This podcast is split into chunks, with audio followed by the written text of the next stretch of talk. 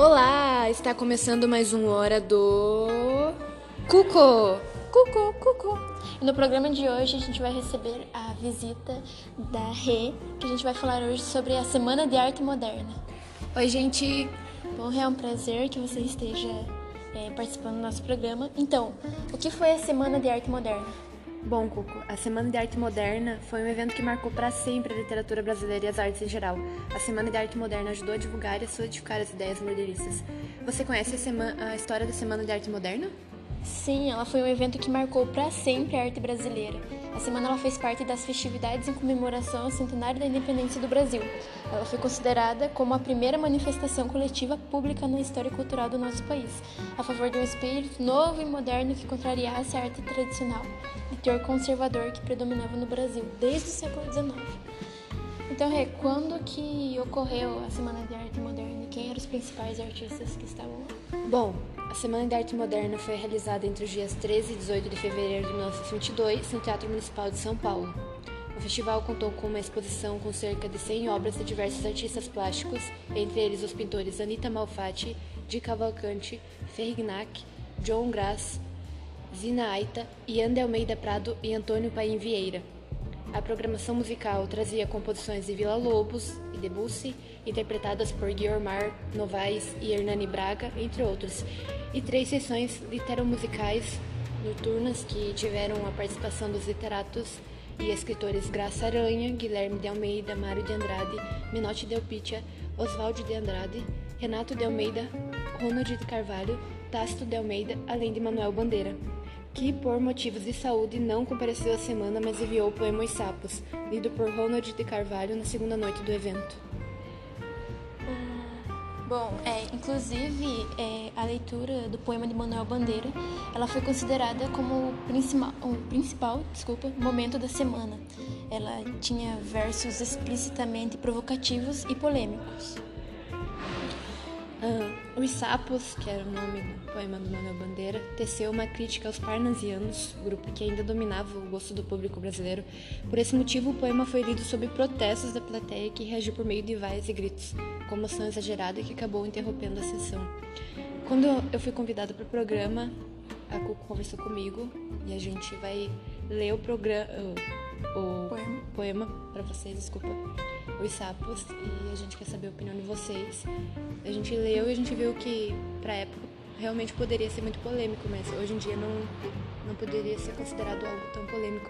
É porque o Manuel Bandeira utiliza muitas metáforas, né? Então a gente vai começar a ler o poema e vocês dizem aí o que vocês acham. Eu particularmente gostei muito. Os sapos, enfumando os papos, saem da penumbra. Aos pulos os sapos, à luz os deslumbra. Em ronco que é terra, berra o sapo boi. Meu pai foi à guerra. Não foi. Foi. Não foi. Saem da penumbra, aos pulos os sapos, à luz os deslumbra. O sapo tanoeiro, parnasiano aguado, diz: meu pai cancioneiro é bem martelado. Vede como primo em comer os hiatos. Que arte! E nunca rimo os termos cognatos. O meu verso é bom, frumento sem enjoo. Faço rimos com consoantes de apoio. Vai por 50 anos que lhes dei a norma. Reduzi sem danos a formas, a forma.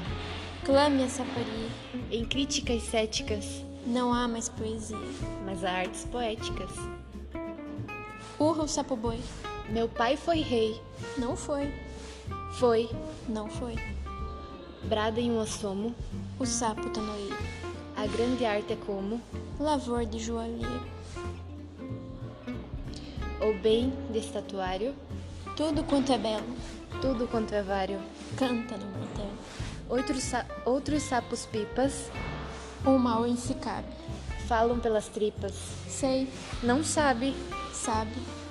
Longe dessa grita, lá onde mais densa a noite infinita veste a sombra imensa.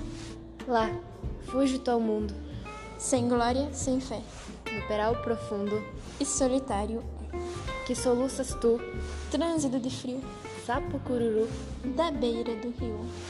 por Manuel Bandeira?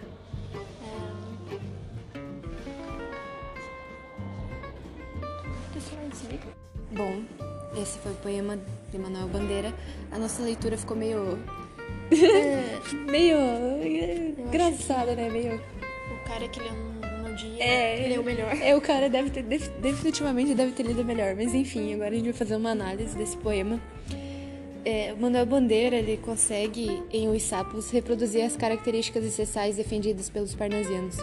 Trata-se, portanto, de um poema que carrega métrica regular e preocupação com a sonoridade, imitação que, nesse caso, estão a serviço da rejeição e a poesia parnasiana, sabe?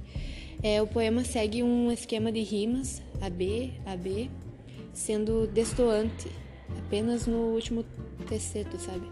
Em termos de estrutura, Os Sapos é construído a partir de redondilhas menores. Bom, os versos trabalham com a ironia e com a paródia, a fim de despertar o público leitor para a necessidade de ruptura e transformação da poesia. Os versos de Manuel Bandeira são metalinguísticos porque falam da própria poesia, ou melhor, daquilo que a poesia não deveria ser. Os Sapos refletem sobre o que supostamente é a arte e o bom poema. O diálogo imaginário entre os sapos produz é um exercício de reflexão sobre as normas de composição dos versos. Os sapos mencionados, o boi, o tanoeiro, o pipa, são metáforas dos diferentes tipos de poetas. O sapo tanoeiro é um típico exemplar do poeta parnasiano, que destila as regras de composição. Olha, é uma análise bem interessante, gente. É bom pra gente conseguir entender, né? Eu, quando li esse poema... Assim, primeira vez que eu li o poema, eu não entendi porque as pessoas, assim, estavam...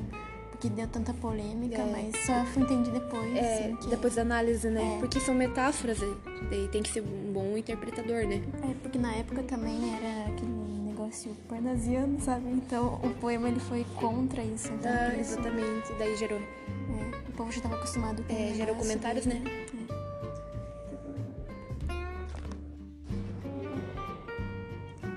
Bom, os objetivos da Semana de Arte Moderna é ideias diametralmente opostas ao parnasianismo, como o poema do moço Manuel, que prezava a objetividade temática, o culto à forma, à impressionalidade e à arte pela arte. Os modernistas recusavam a arte tradicional e propunham um alinhamento com toda a produção artística moderna, sobretudo um alinhamento com as vanguardas europeias. Ah, verdade. O cubismo, né, o futurismo, o expressionismo, o dadaísmo, o surrealismo, né, tudo com ismo, meu Deus. Muitos nomes. Tantas inovações em um contexto ultraconservador no que dizia respeito das artes, naturalmente não seria bem vista. E um dos motivos que abafaram a divulgação do evento. A Semana de Arte Moderna não alcançou grande repercussão à época, não merecendo mais do que poucas colunas nos principais jornais de São Paulo. Contudo, a gente sabe que a sua importância histórica foi muito... devidamente reconhecida com o passar dos anos. Grande, assim, sabe? Embora não houvesse um projeto artístico em comum que unisse as várias tendências de renovação apresentadas durante a Semana de Arte Moderna de 1922, havia, porém, um mesmo desejo que agregava os artistas de combater a arte tradicional. O evento não foi propriamente um acontecimento construtivo de propostas e criação de novas linguagens, mas sim um acontecimento organizado para expor a rejeição ao conservadorismo vigente da produção literária, musical e visual brasileira na segunda década do século XX. Conforme dito por Mário de Andrade em uma conferência realizada em 1942, por ocasião dos 20 anos da Semana de Arte Moderna de 1922, o modernismo no Brasil foi uma ruptura. Foi um abandono de princípios e de técnicas consequentes, foi uma revolta contra o que era a inteligência nacional. Essa ruptura drástica proposta pelos primeiros modernistas abriu caminhos para outros escritores e influenciou significativamente toda a literatura produzida, não só durante o século XX, mas também a literatura contemporânea. Isso mesmo. Então, gente, bom, é isso. Foi um prazer estar aqui no Hora do Cucu falando sobre a Semana de Arte Moderna, porque foi um evento bem importante para mim, porque eu gosto muito dessa área de literatura, arte, E eu queria agradecer a Cuco pelo convite. Muito obrigada você por ter aceitado e vindo aqui hoje falar sobre esse acontecimento. É isso então, o programa acaba por aqui. Até o próximo, quem sabe a Rê volte aqui pra falar. Volto sim, só me convidar, tô aqui já. Muito obrigada por vocês terem se dado o trabalho de ouvir nosso podcast.